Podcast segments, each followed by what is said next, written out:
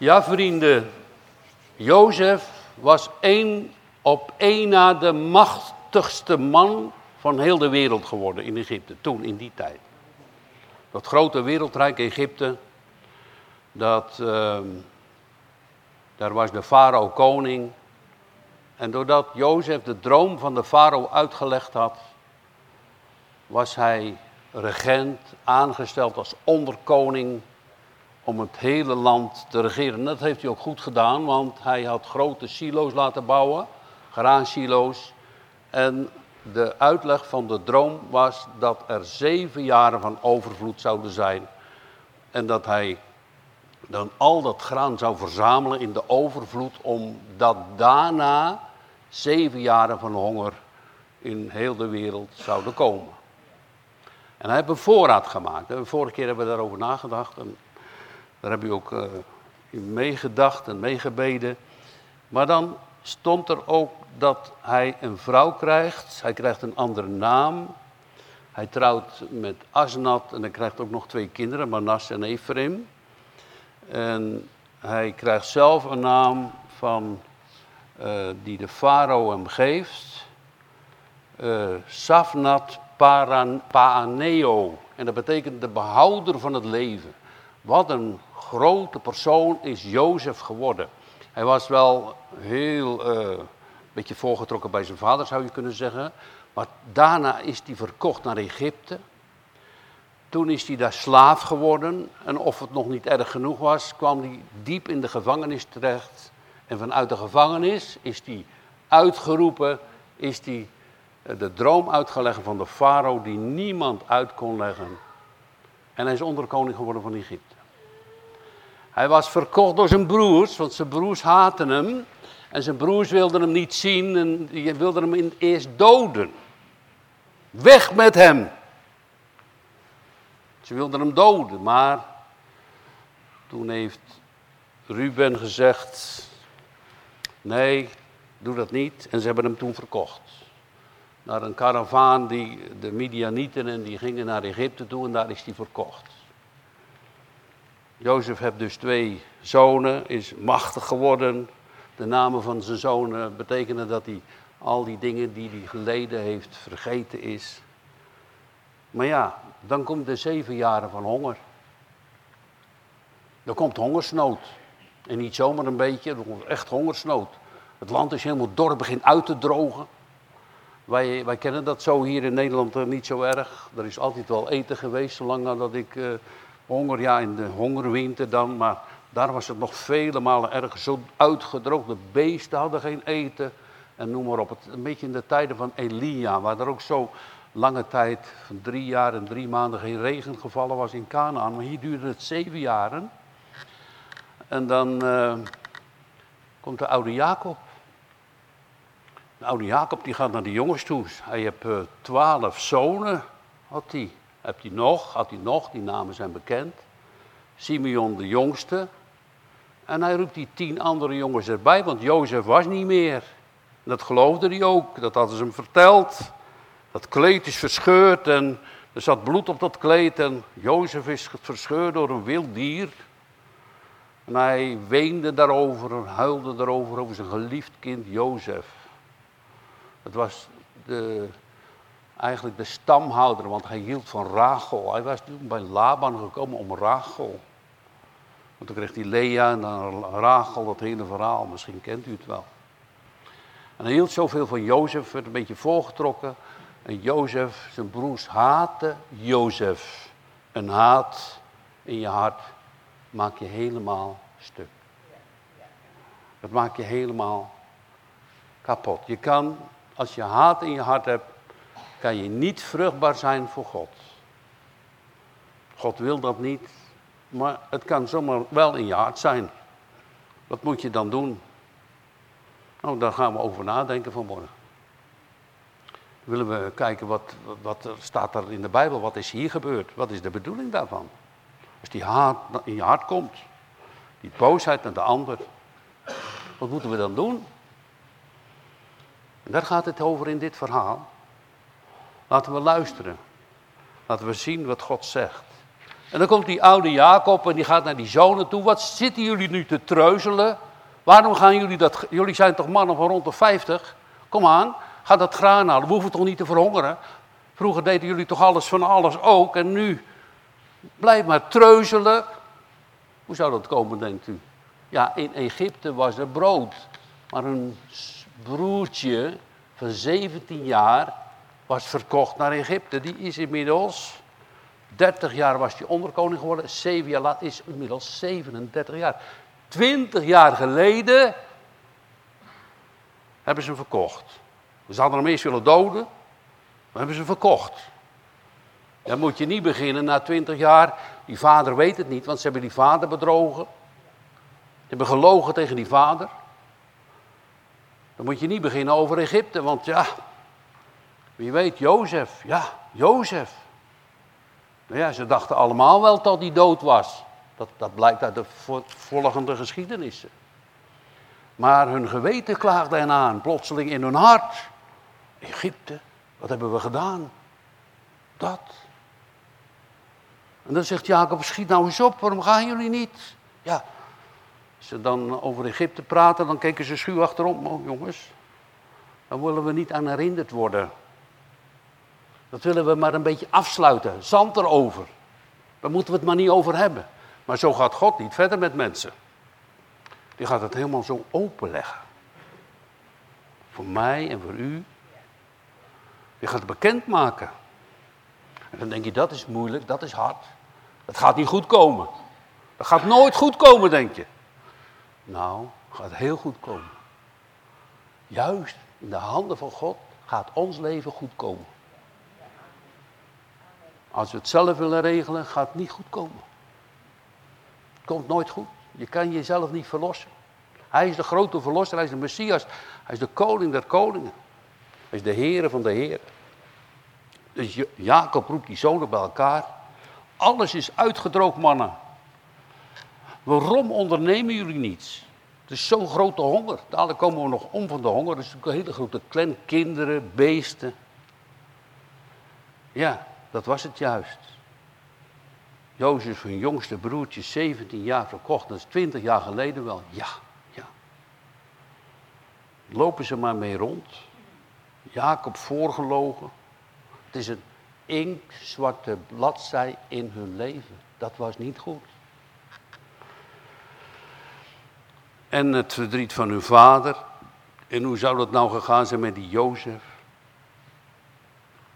Wie van ons heeft niet in zijn leven een trauma gehad, schaamte over daden, verlies gehad, schuld, littekens, een gebroken relatie? Wie van ons heeft ze niet? Als we dat allemaal eens terugdenken, wat we allemaal hebben. En maar het gaat erom, wat doen we ermee? Wat ga je ermee doen? En daar gaat het vandaag Wat gaat God ermee doen? God die wijst hier een, een, weg aan, ook voor ons vanmorgen, dat we de goede weg kiezen om, om herstel te ervaren. Herstel met onze relaties, herstel met God. Weet je wat niet een goede uh, uh, zaak is? Afgelopen vrijdagavond heb ik een man ontmoet en die vertelde van zijn vader. En zijn vader, die was in Indonesië in een jappenkamp. En wat hij daar gezien had, vertelt zijn zoon, die man is inmiddels gestorven. En wat hij daar meegemaakt heeft, dat was de reden dat hij nooit niets meer met God te maken wilde hebben. Nou, dat is absoluut de verkeerde weg. We hebben daar getuigen van onder ons. Van zuster Jane, die de goede weg mag kiezen van vergeving en van verlossing en van hulp. Dat is de verkeerde weg. Dat God is goed. We krijgen allemaal met hem te maken. En alle knieën zullen zich voor hem buigen. En alle tongen zullen beleiden dat Jezus de Heer is. Of u het wil of niet, hij is er. Hij roept ons. Hij trekt ons. En nog als je het gaat zien dat hij dus vol liefde is. Jozef is zo'n type van de Heer Jezus. Als je daarover nadenkt, het hele verhaal van Jozef en dat hele boekje van Jozef doorleest uit Genesis. dan snap je soms niet dat het Joodse volk hier eigenlijk die toepassing niet maakt naar de Heer Jezus. Want er zitten zoveel voorbeelden wat Jezus deed en wat Jozef gedaan had. Soms denk je, hè, dat jullie dat niet zien. Er zit een deksel op hun hoofd. Gelukkig als je het zien mag, maar niet alleen zien, maar ook dat je je laat leiden door God. Daarom zongen we ook, maak mij uw wegen bekend. Als je lust hebt om hem te vrezen, hij zal alles voor je oplossen. Geloof je dat? Ik wel. Hij gaat alles voor je oplossen. Het wordt veel mooier dan dat je dacht. Het wordt veel beter dan dat het is. Met hem. Die eeuwige koning, die God van Jacob, Abraham, Isaac, Jacob. Nou, dat is ook de God van Jozef. Dat is ook de God van al die mannen, natuurlijk. Maar ze moesten terug. Die oude schuld lag daar nog. Zoals van Jacob, van, van David, die dus gezondigd had met Bathseba. En dat kan je lezen in de psalmen, hè. Dat hij maar alles verstopt en zand erover, wilde maar al niks van weten. Nee, hij had Uria, was doodgegaan en misschien nog wel 70 anderen met hem. Had die vrouw dus tot zich genomen, dat was zijn vrouw niet. Dan komt de profeet naar hem toe. En dan zingt er een psalm, toen ik zweeg over wat ik fout deed. Toen werden wij mijn beenderen veranderd en uitgedroogd. Ik ga soort dood in binnen in mij, wow. En totdat ik dus ging beleiden en vertellen tegen God. Ja, hij, sommigen zeggen, God weet het toch allemaal al? Ja, maar je moet het vertellen. Ja, tegen Jacob dorsten ze het natuurlijk ook helemaal niet te vertellen. Twintig jaar mondje dicht, jongens. Hè? We gaan niks vertellen hè, van Jozef. Want die oude vader, die oude vader Jacob, die gelooft dat hij dus doodgegaan is door een wild dier. Maar die weet niet dat wij hem verkocht hebben. Niks zeggen? Zo kan het gaan. Zo kan je trauma's hebben, verdriet hebben, pijn hebben. En God wil het ook vanmorgen naar ons toe brengen als je daarmee zit. Dat je dat aan hem gaat vertellen. Dat je de oplossing gaat zoeken met hem. Dat is onze God. Dat is een koning. En nu kan het zijn dat, dat je zelf fout zat. Dat kan ook wel zijn dat een ander jouw fout deed. Want dat maakt allemaal op zich niks uit. God herstelt alles. Want als het bij die ander fout ging en je, je hebt zoveel aangedaan aan, naar jou toe, ja, dan kan je ook wel haat in je hart hebben, geen vrede. Je zit vast aan het probleem, hij, ja, vroeger, de schuld. Kijk, eh, weet je wat nou Gods geest gaat leren? Dat wij allemaal voor God schuldig zijn. Dat zegt die verloren zoon. Die zegt, ik heb gezondigd tegen u. En tegen de hemel. Ik ben het ook niet waardig dat ik uw knecht zou worden. Maar die vader heeft zoveel, met die beleidenis, krijgt hij die ring om, nieuwe schoenen, kleding. Het gemeste kalf wordt gehaald. En er wordt een groot feest, want mijn zoon was dood en is opnieuw gaan leven. Dat is de bedoeling van Jezus Christus en van de Almachtige God. Dat is het leven tot in eeuwigheid. Dat is een kracht van God die hier ook aan het werk is en die ons met deze geschiedenis van Jozef wat gaat vertellen. Die broers gaan dan onderweg naar Egypte en daar in Egypte zit Jozef om dan Vooral als het om buitenlandse mensen ging. Hij kon natuurlijk het hele land niet verzorgen met het graan. Want, maar als het om buitenlandse mensen ging, zo las ik in een verklaring. Dat, dat hij dan uh, de, de zaken regelde. En dan komen ze in Egypte. En dan is natuurlijk Jozef niet meer zo gekleed als de zonen van Jacob, die herders waren. Nee, hij zit in pracht en praal. Hij ziet eruit als een Egyptische man. Is heel wijs en iedereen knielt voor hem. En dan komen de broers, die komen binnen en die zien hem en die komen om dat koren te kopen. En dan, uh, ja, en, dan komen die broers en, en, en dan gaat er een vervulling. Um, die hij gedroomd heeft toen hij voordat hij 17 jaar was. Ja, jullie zullen allemaal voor, voor mij buigen. Nou, daar waren ze helemaal niet blij mee. Dat vonden ze helemaal niks. Want hun waren de oudere broers. Daar vonden ze niks. En, en de tweede keer, de zon en de maan zullen zelfs voor mij buigen. Hij bedoelt al die afgoden van Egypte, hè, die maangoden. Ze zullen allemaal voor mij buigen. Nou, als het eerst al niet goed ging bij de ene droom, werden ze helemaal vol van haat tegenover de andere droom. En dat was wel een droom van God. Misschien heeft hij het allemaal niet zo mooi gebracht, Jozef. Maar er was een geweldige haat tegen Jozef gekomen. Ik heb geweten, gezien, dat dat, uh, dat gebeurt. Hè? Iemand wordt een kind van God en wordt dus dan in zijn familie, krijgt hij in één keer haat over zich. Oh, je zit bij een secte of al dat soort dingen. Hè? Onze broeder Doentje heeft dat ook ervaren. Dat, dat, dat Doentje dus, uh, ze hebben wel gezegd, je moet niet naar die kerk gaan van Piet Pols. Nou, het is ook mijn kerk niet en onze kerk, het is de kerk van Jezus Christus toch? Nou, dat hadden ze gezegd, daar moet je niet naartoe gaan. Maar gelukkig dat hij kwam, want hij heeft hier het evangelie mogen horen en hij is thuis. Hij is thuis. Mooi hè? Dankbaar. Oh, dan mag je ook zeggen als prediker, ja, we waren hier niet voor niks. Toch? Mag ik dankbaar zijn. God, u hebt in zijn hart gewerkt. Dat deed u hoor. Dat deden wij niet. Dat deed u. Nou, en, en zo komen die broers van Jozef. En, en, en, dan, en dan gaat het echt gebeuren wat die dromen. Hè, die dromen van Jozef komen uit en ze knielen allemaal voor hem neer. Maar ze kennen hem helemaal niet. Ze denken dat dat is de onderkoning van Farao. Maar ze kennen haar eigen broer niet eens. Jacob, de oude Jacob, zit helemaal in de problemen. Jozef ook kwijt en nou de jongens weg. Ja, ze moeten wel, er is honger. Maar het is de leiding van God. Dadelijk ga je nog zien, moet Benjamin meekomen? Nou, je berooft mij van kinderen. Nee, God wil dat hele gezin weer bij elkaar brengen. Het hele gezin, Jozef weer terug. Geweldig toch, wat God doet.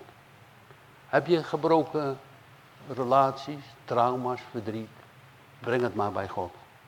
Soms wordt het niet opgelost, ik weet ook niet hoe het allemaal gaat in de wereld, maar dat is absoluut de beste weg. De weg van te leren vergeven, te leren vergeving te ontvangen, dat is ook wel heel belangrijk. Dat je dat ook mag ontvangen. En hier zien we het gebeuren. Dus die jongens die, die buigen voor, voor Jozef. En Jozef die pakt ze nog heel hard aan. Want hij herkent ze wel. Hé, hey, dat zijn mijn broers. Die hebben mij verkocht twintig jaar geleden. Die komen hier om graan te kopen. Zo. Het is niet zo dat sommigen zeggen dat Jozef wraak genomen heeft. Nee, dat niet. Maar hij wil ze testen. Kijk, hoe, hoezo testen? Nou, ik, dacht het zo, hè. Uh, toen ze dus teruggingen later, hè, met het graan, was er bovenop hun zakken het zilver en het goud of wat ze wat voor betaalmiddel hadden, dat was weer teruggezet in hun zakken. Ze hoefden dus niks te betalen. Waarom? Nou, ik dacht zo. Uh, Jozef hoeft hun geld niet. Maar Jozef wil dat ze van hem gaan houden. Jezus Christus hoeft ons geld niet, maar die wil dat we van hem gaan houden. God wil ons geld niet en onze goede werken niet. Nou ja, het is goed dat je goede dingen doet, maar daar kan je niet mee betalen. Maar hij wil onze liefde. Want de liefde overwint alle dingen. Jo, hou je goud maar, maar dat je van me gaat houden. Stel je voor dat een, een van uw kinderen zou zeggen, als u kinderen hebt, nou hier heb je bijvoorbeeld uh, eh, 5000 euro zeg maar, maar ik haat je wel. Dus joh, laat die 5000 euro zitten, maar alsjeblieft laten we elkaar lief hebben. Wat is geld ten opzichte van die dingen? Eh, dus, dus dat gaat God hier in dit verhaal bewerken. En dan mogen we ook de les innemen dat God ook met ons zo om wil gaan en dat Hij ons wil vernieuwen, wil verlossen van trauma's, van verdriet, van haat, van pijn, van zonde, van ellende. Noemt u maar op. Zal het allemaal roze geur en maneschijn zijn hier op de wereld? Nee, maar we krijgen een verlangen, steeds meer en meer, hoe korter we bij Jezus leven, naar zijn wederkomst. Kom terug, heren. Omdat we u zullen loven. Dat we bij u mogen zijn. Dat u onze koning bent, onze God, onze zaligmaker. U maakt het echt goed. Wat een geweldige geschiedenis is dit. Wat een lesje kan je hieruit opnemen. Nee, hij zegt, jullie zijn uh, gekomen om dat land te bespieden. Jullie willen daar een inval doen, hè? Leugenaars. Nee. Nee, zeggen ze, dus dan gaan ze het verhaal vertellen. Nee, wij zijn vroom, dus wij zijn respecteerbare mensen, zou je kunnen zeggen. Wij zijn mensen die, die uh, ja, onze vader is daar nog. En we hadden, die heeft twaalf zonen. De jongste is nog thuis hoor, maar eentje is dood. Jozef staat daarbij, eentje is dood. Dat is hij natuurlijk. Eentje is dood? Nee. Het is Jozef. Hoeveel mensen hebben Jezus niet dood willen hebben?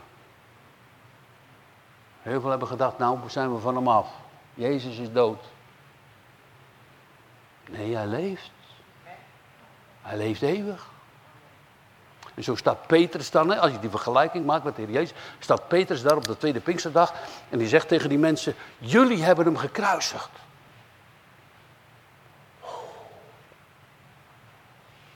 Ze slaan op hun borsten, wat moeten we dan doen? Bekeert u en gelooft het evangelie. En gij zult de gave van de Heilige Geest ontvangen. Het zijn kinderen van God geworden. Jezus ging werkelijk voor ons die diepte die we beleden hebben aan het kruis. Hij kwam al in de wereld. Hij kwam al op het kruis. Hij werd begraven. Hij vaarde. Hij voer neer ter helle. Maar hij stond ook op uit de doden. Dus een beetje een beeld van Jozef, die eigenlijk Safnat Paraneo, de behouder van het leven voor het volk is geworden. Joden, open nog je ogen. Hier zie je Eigenlijk Jezus Christus, het verhaal van Jezus Christus. Dat hij allemaal voor ons wil doen. Jezus die kwam niet voor zichzelf. Het verschil van, er zijn natuurlijk heel veel verschillen. Met vergelijkingen gaan er natuurlijk heel veel dingen mank. Hè? Jozef was niet vrijwillig naar Egypte gegaan. Was niet vrijwillig slaaf geworden, ging niet vrijwillig de gevangenis in. Hij was wel onschuldig. En toen hebben ze hem verhoogd. Maar Jezus kwam vrijwillig. Weet onze trauma's, onze ellende, onze pijn, onze moeite, ons verdriet. Als je s'nachts niet kan slapen, hij ziet het. En dan roep je. Ik wil je trauma oplossen. Ik wil je verdriet en je pijn en je moeite en je zorgen wil ik op mij nemen. Jezus Christus, onze Heer, is ook echt onze Heer. Die mogen we dus niet zomaar aanbidden, maar wij bidden, aanbidden Hem met een reden. Eén, omdat Hij God is, dat is eigenlijk al genoeg. Maar ten tweede, dat Hij ook mij kent. Dat Hij ons roept. Dat Hij ons behoedt. Dat Hij ons bewaart. Dat Hij ons zegent. En dan zeg ik, ga je thuis brengen. Thuis. Mooi hè? Wat een God hebben wij. Laten we hem bidden. Laten we hem danken. Laten we hem loven. Laten we hem prijzen. Laten we zien. Oh God, ik weet de weg niet. Vind je dat erg? God vindt het helemaal niet erg hoor. Dus je zegt, Heer, ik weet de weg niet. Vindt God helemaal niet zo erg. Als je het maar aan hem de weg vraagt. Als je maar naar Jezus Christus kijkt. Die de weg, de waarheid en het leven is. Dan vind jij vanzelf die weg. Dan kom je op dat goede spoor. Dan kom je, ga je leren door de kracht van de Heilige Geest. Ga je leren om de ander te vergeven. En je verlost en vrijgemaakt wordt van trauma's, verdriet en pijn en moeite. God wil dat je in vrede en in blijdschap en in liefde mag leven. Maar hier begint het even toch andersom. En zo kan God ook met ons te werk gaan. Dat je denkt, nou, dus, dus u zegt, God zegt, vervloekt is een ieder die niet blijft in het boek der wet om dat te doen. Gezondig. Al die wetten van u overtreden, al overtreed je er maar één. Dan kan je wel eens schrikken wauw. Omdat je tot die beleidenis komt. Omdat je tot die getuigenis komt. Het, is, het leven is uit u, niet uit ons, maar uit u. Grote schepper van de hemel en van de aarde. U maakte toch alles, u maakt ook ons. Toen het fout ging met ons, gaat u het repareren, vernieuwen. Dat is de bedoeling van die God. Zo mag je ook voor de ander het licht gaan verspreiden. Die een heel moeilijk leven, zoals onze broeder Tony vanmorgen vertelde. Oh, hebben een vriend ontmoet en die allerlei, weet ik, al die trauma's. Ik, ik noemde het net al, daar zat die jongen vol mee. Wat moet hij doen? Welke weg moet hij gaan? Nou, de weg van Jezus Christus, de Zoon van God.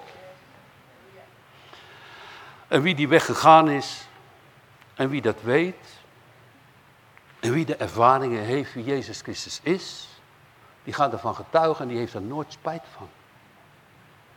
Die gaat zeggen, hij heeft mij verlost. Mijn grote verlosser, mijn zegenader, mijn redder. Hij verzorgde mij heel mijn leven. Niets is toevallig bij hem. Denken wij soms wel. Niets is toevallig. Hij heeft het hele beleid, het hele patroon van heel de aarde, ook weer zo persoonlijk van ons leven in de hand. Wat een God. Jozef gaat zeggen, verspieders. Schrikken ze van terug. Nee, nee, we zijn goede jongens. Nou, misschien zijn ze het nu een beetje geworden, maar dat was eerst niet zo. Verspieders, en ik ga jullie testen. Wat moeten jullie hebben gesproken van uh, dat je dus nog een klein broertje thuis hebt? En dan moet je naar huis gaan, dan ga je dat kleine broertje ophalen en dan moet je hem zien. Zegt Jozef. Dan ga ik hem testen. Heb ze drie dagen in de gevangenis gezet. En toen ze drie dagen in de gevangenis zaten, opgesloten. Nou, Jozef heeft ze niet in een hele zware kerken gezet hoor. Goed eten gegeven, noem maar op. Jozef was vol van liefde. Maar Jozef gaat ze testen en toen ze in de gevangenis zaten, toen zei de een tot de ander, joh, weet je hoe dat nou komt dat wij hier in de gevangenis zitten? Dat komt omdat we Jozef toen verkocht hebben, twintig jaar geleden. Daardoor is het probleem nu naar ons. Heb je er wel eens over nagedacht als iets jou overkomt? Dat het misschien in het verleden nog wel eens een roep van God kan zijn hoe het nu verder met jouw leven moet. Of ga je zomaar verder met dat hele gedoe, blijf je alles maar verstoppen, zand erover. Daar willen we niks meer van horen. Nee, God gaat het helemaal openmaken. Nou, dat wordt een klap, zeg. Dat wordt een beleidenis. Als dat helemaal openbaar komt naar vader Jacob, wat zou die er dan van zeggen? Hebben jullie mijn zoon verkocht? Stelletje leugenaars. Nou, dus allemaal staat het er zo niet. Maar zo zou je het je voor kunnen stellen. Maar hier komen ze tot de erkentenis na twintig jaar. En de een zei tot de ander, zeker, we zijn schuldig aan onze broer Jozef. We zagen zijn benauwdheid. En hij riep het ons, maar we wilden hem niet horen. En daarom, omdat wij hem toen niet wilden horen, komt die benauwdheid en die pijn en die zorgen nu over ons. Na twintig jaar worden ze eigenlijk een soort door Gods geest geleid om dat te gaan erkennen. Dat is, dat, ik vind het essentieel in het christelijk geloof. Erkenning wie je bent voor God. Maar ook erkenning wie God is voor jou. Dat is de weg hier, die hier gegaan wordt door de broers. Ze zijn er nog allemaal nog niet. Het is heel spannend. Heel moeilijk. Nou, dan zegt Ruben, ja ik had het toch gezegd tegen jullie, doe dat niet. Maak je handen niet vuil aan de jongen. Maar jullie horen niet. En moet je nou kijken, zijn bloed, dat betekent hij is al dood dus, ze dachten hij is dood. Daarom gebeurt het nu met die onderkoning van Egypte, dat wij nu in de gevangenis zitten. En ze hadden wel gedood kunnen worden. Ze wisten echt niet dat ze na drie dagen weer vrij zouden zijn. Dat wisten ze helemaal niet. Ze dachten, nou, misschien worden we wel gedood. Nee, dat gebeurde niet. Na drie dagen mogen ze uit de gevangenis. En toen ze die woorden hadden gezegd, hoorde Jozef wat ze zeiden. En hij begint te huilen. Hij weende. oh, nu komen ze toch tot schulderkentenis. Dat wil God ook van ons. Wie dat denkt weg te moffelen, dan kom je vroeg of laat in je christelijke leven tegen, dat gaat niet goed. Als je het weg wil moffelen, het zand erover, het gaat niet goed. God maakt het openbaar. Hij maakt het bekend. Nou, dat kan hier heel wat. Hè? Je broertje, je vader, bedrogen, al die dingen. Maar dat is voor ons leven ook zo. God wil het allemaal openbaar. En als je het niet doet, één keer wordt het toch allemaal van de daken gepredikt hoor. Staat met grote schermen, nou schermen, God gaat allemaal zeggen. Hoe uw leven is, wat u deed, wie u bent, wie u was. Nou, en, en hoe zou, als we dan zo één voor één zo de rij doorgaan en ik kijk ook naar mezelf, hoe zou je dan voor zo'n, want dat moet u wel weten, dat God zo groot en heilig is en volmaakt en aanbiddelijk. Hoe zou je er dan uitkomen? Voor hem? Er is maar één weg. Met Jezus. Die voor jou instaat. Met die Jezus die zegt, ik betaal voor hem. Ik ga voor hem betalen, ik heb voor hem betaald aan het kruis, vader. Ik hield van die man, ik hield van dat kind, ik hield van die vrouw. Ik heb ze lief. Ik heb ze geroepen, ze hebben mijn stem gehoord. Ze zijn schapen geworden van mij, ik ben de goede herder. Dat is toch evangelie mensen? Dat het in uw hart komt. De Bijbel leert, verhard uw hart niet, maar laat u leiden. Er komen heel veel dingen tegen. Hier ook, spionnen, gevangenis, moeite. Je bent niet zomaar 1, 2, 3 klaar met heel je leven. Nee, God die komt aan en die laat ons het zien en laat het ons ontdekken. Hij gaat dan, kijk, er, is ook, ik, ik wil dat noemen. Um, als je zou zeggen, nou, ik zou de Heer Jezus met nog meer liefde, als dat we mogen hebben, lief willen hebben. Dus dat het groter wordt, mijn liefde voor Jezus. Nou, dat, dat gaat in, in gelijke mate op met je schuld. Wauw, heb u zoveel voor mij gedaan? Of heb je een klein beetje voor mij gedaan?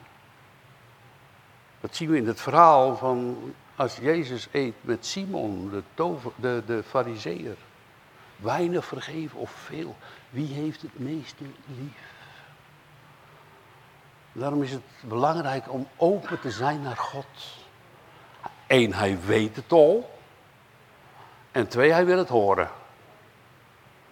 En drie, hij vergeeft. En vier, hij zegt, je bent mijn kind, want ik betaal voor je. Wat een God. Wat een God. Dat is het type van Jezus. Van uh, Jozef. En dat gaat Jozef ook doen.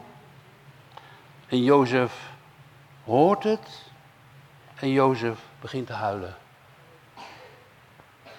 Hoeveel tranen heeft Jezus niet geweend over Jeruzalem? Jeruzalem, Jeruzalem. Och, dat jullie door hadden wat tot jullie vrede mogelijk is. Of dat tot jullie vrede dient. Maar nu is het verborgen voor jullie ogen en jullie zien het niet. En zo houdt als het ware Jezus nog over Israël, over de Joden. Het is niet nodig. Hij is voor ons gestorven. Daarom verhard je hart niet. Maar laat je leiden door die God. En hij zal alles voor je in orde maken. Gelooft u dat? Of geloven jullie dat niet daarachterin? Ook? Geloof je het ook? Amen. Ga dan de goede weg. Ga de weg met Jezus. En volgt hem. En dan zal je ook je vader zien hoor. We zullen elkaar heus zien. De hemel zul je elkaar zien. Ja. Jezus heeft zo geweend. Nou, uh, Simeon, na drie dagen komen ze uit de gevangenis. Simeon die moet blijven. Nee, Ruben niet, want die had goed, toch goede dingen gezegd. Dat was de oudste. Of, nou, en dan Jozef gebood dat hun zakken met koren zouden gevuld worden en het geld erbovenop. En ze krijgen eten en voedsel mee. Ze gaan ze terug naar Canaan waar Jacob is. En ze gaan weg. En toen ze die zakken opendeed, verschrikten ze. We dachten, heel veel mensen denken zo, als ik aan God niet betaald, dan neemt hij mij niet aan. Ze verschrikken, ze hoeven niks te betalen, het is gewoon gratis. Het woord gratis, gratias, dat leidt ook af van genade. Ik ben een genade God. Voor mij is de hemel en de aarde het goud op duizend bergen. Ik heb uw goud en zilver helemaal niet nodig. Ik wil dat je voor me houdt. Ik zei het er net al. Ik wil dat je voor mij houdt. Dat je mijn kind bent. Dat je mij respecteert. En dat je gaat zien wat ik allemaal voor je doe en gedaan heb. En dat is heel veel. Dat is ontzettend veel. Er is een psalm. Dat is psalm 130. Uh, als u de ongerechtigheden van mij ziet, gadeslaat. Maar van ons allemaal, wie zou dan bestaan? Maar, het eindigt daar niet mee, er is vergeving altijd bij u geweest. Daarom aanbidden wij u. Op die manier wil je christen zijn. Je geeft God de eer, de roem naar Hem toe, in lof, in aanbidding. Hij is onze God. De behouder van het leven. Dan zal hij voor jullie een liefdevolle vader zijn. Die zijn zoon gaf in onze plaats. Hem zij de lof. De God van Jozef. De God van Jezus, de God voor wie wij buigen. Lof zij hem in eeuwigheid. Amen.